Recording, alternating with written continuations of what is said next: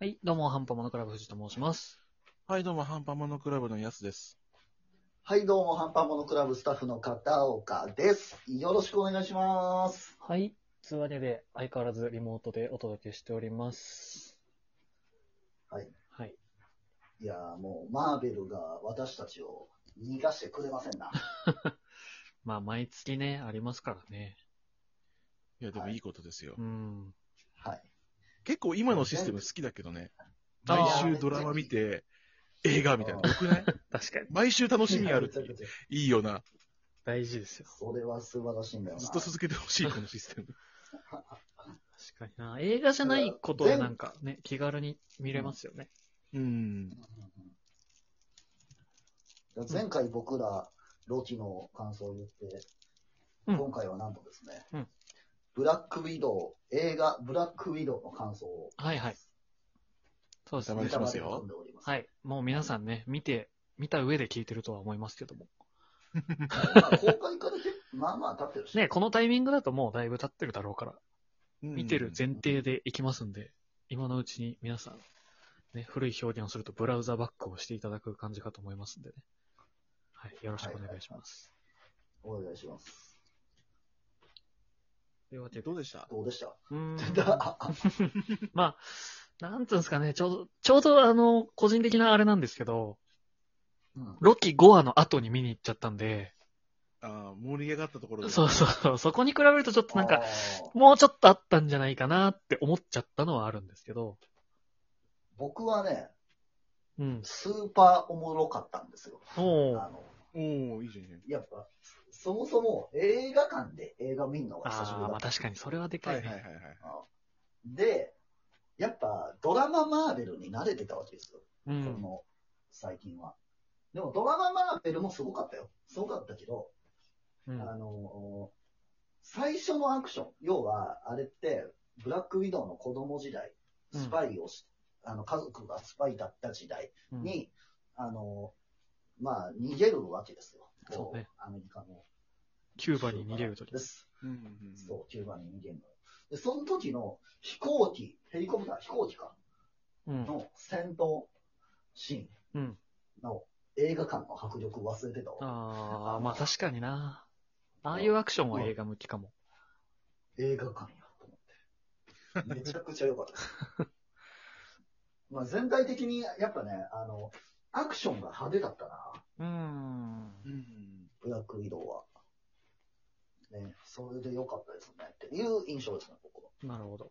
やすさんどうですかまあ僕はいいじゃないですか。なん でだよまあ正直言って、普通だった俺は。ああ。アクションも果てたうし、ん。映像もすごかったけど、それだけ、うん。なるほどね。うんなんかね、あの、俺あんまり映画眠くならないんだけど、ちょっと眠かった。おおうん、な、なんかね、思ってたのと違うな。ー確かに。まああの手の映画を見るんだったら正直アトミックブロンドを見た方が面白いかなってちょっとは思いますけど。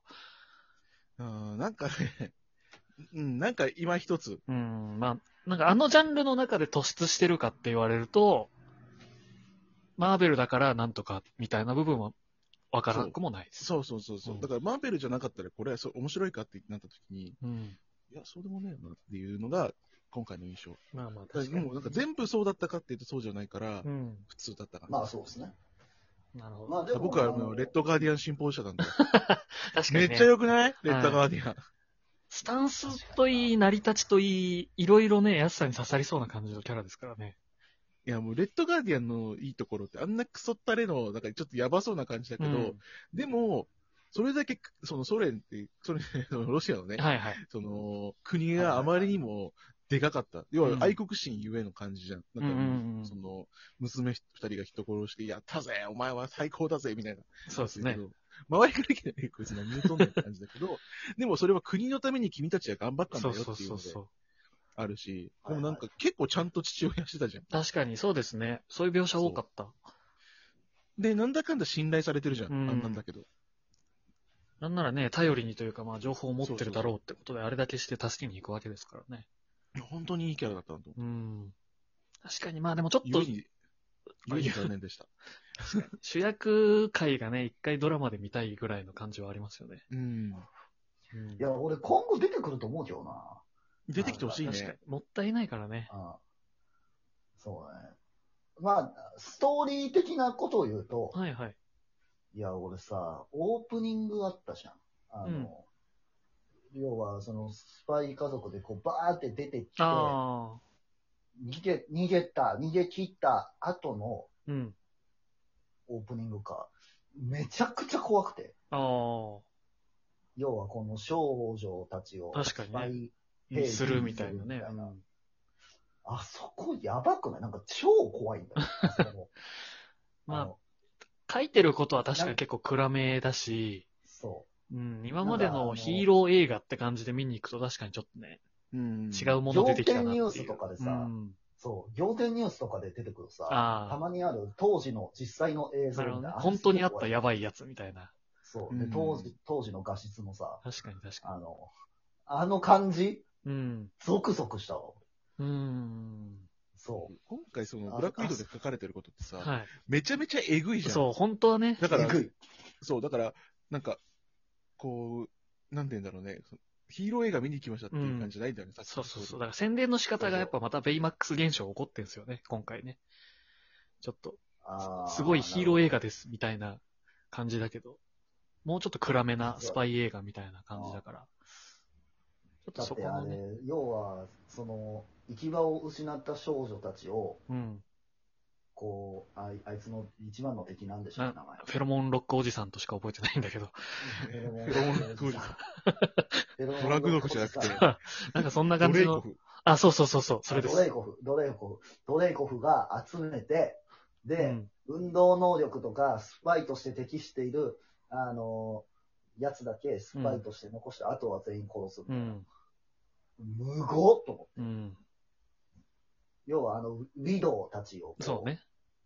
そう。めちゃくちゃ、むごいことしてるなっていう。で、それをやる、まあ、軍団がレッドルームっていうね。そ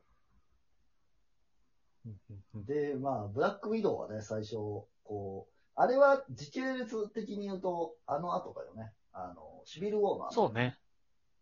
うんで、シビル王で、えっ、と、まあ、ブラックウィドウたち、アントマンとかは捕まったけうど、ん。 アントマンっで。て捕まるよな、捕まるそうだなまあ、家族がどうしてもそう人質になるからね。 まあ、確かに。あの、そうか。えっ、と、そうだね。確かそうにそうそう。キャッシーをどうしても縦に取られてっていうパターン多いから、あの人。はいはいはい。で、まあ、捕まって、けど、ブラックウィドウは、あの、こう、なんとか逃げた。うん。そうね。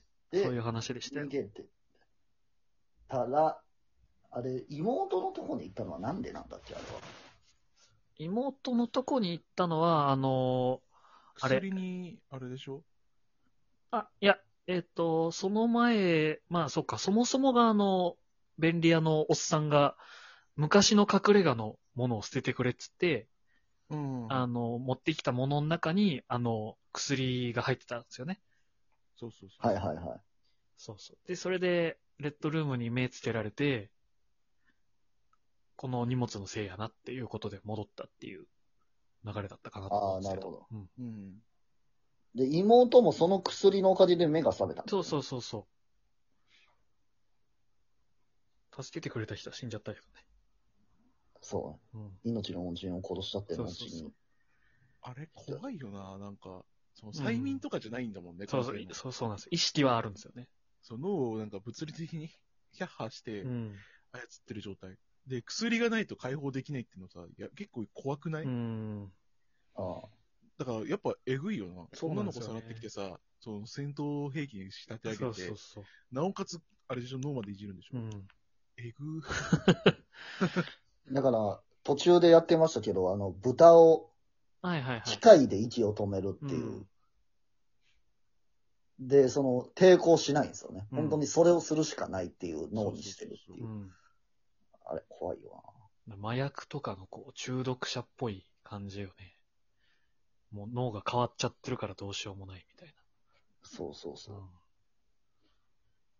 そういう話話ながあんるでってすいうよのもまたえぐいうよな。ん。ですっていねう。か、俺、今回のドレイコフが、うん。あの、マーベル史上一番嫌なやつ でしょ。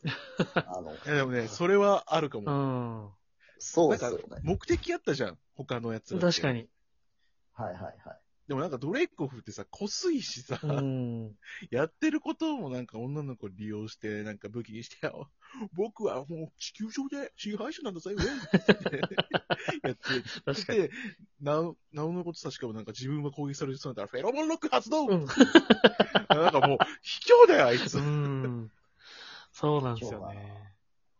それでいてなんか、不利になったらすぐ逃げるそうしそなう。そうそう。年齢のせいでまた考え方もガチガチになっちゃってるし。うん。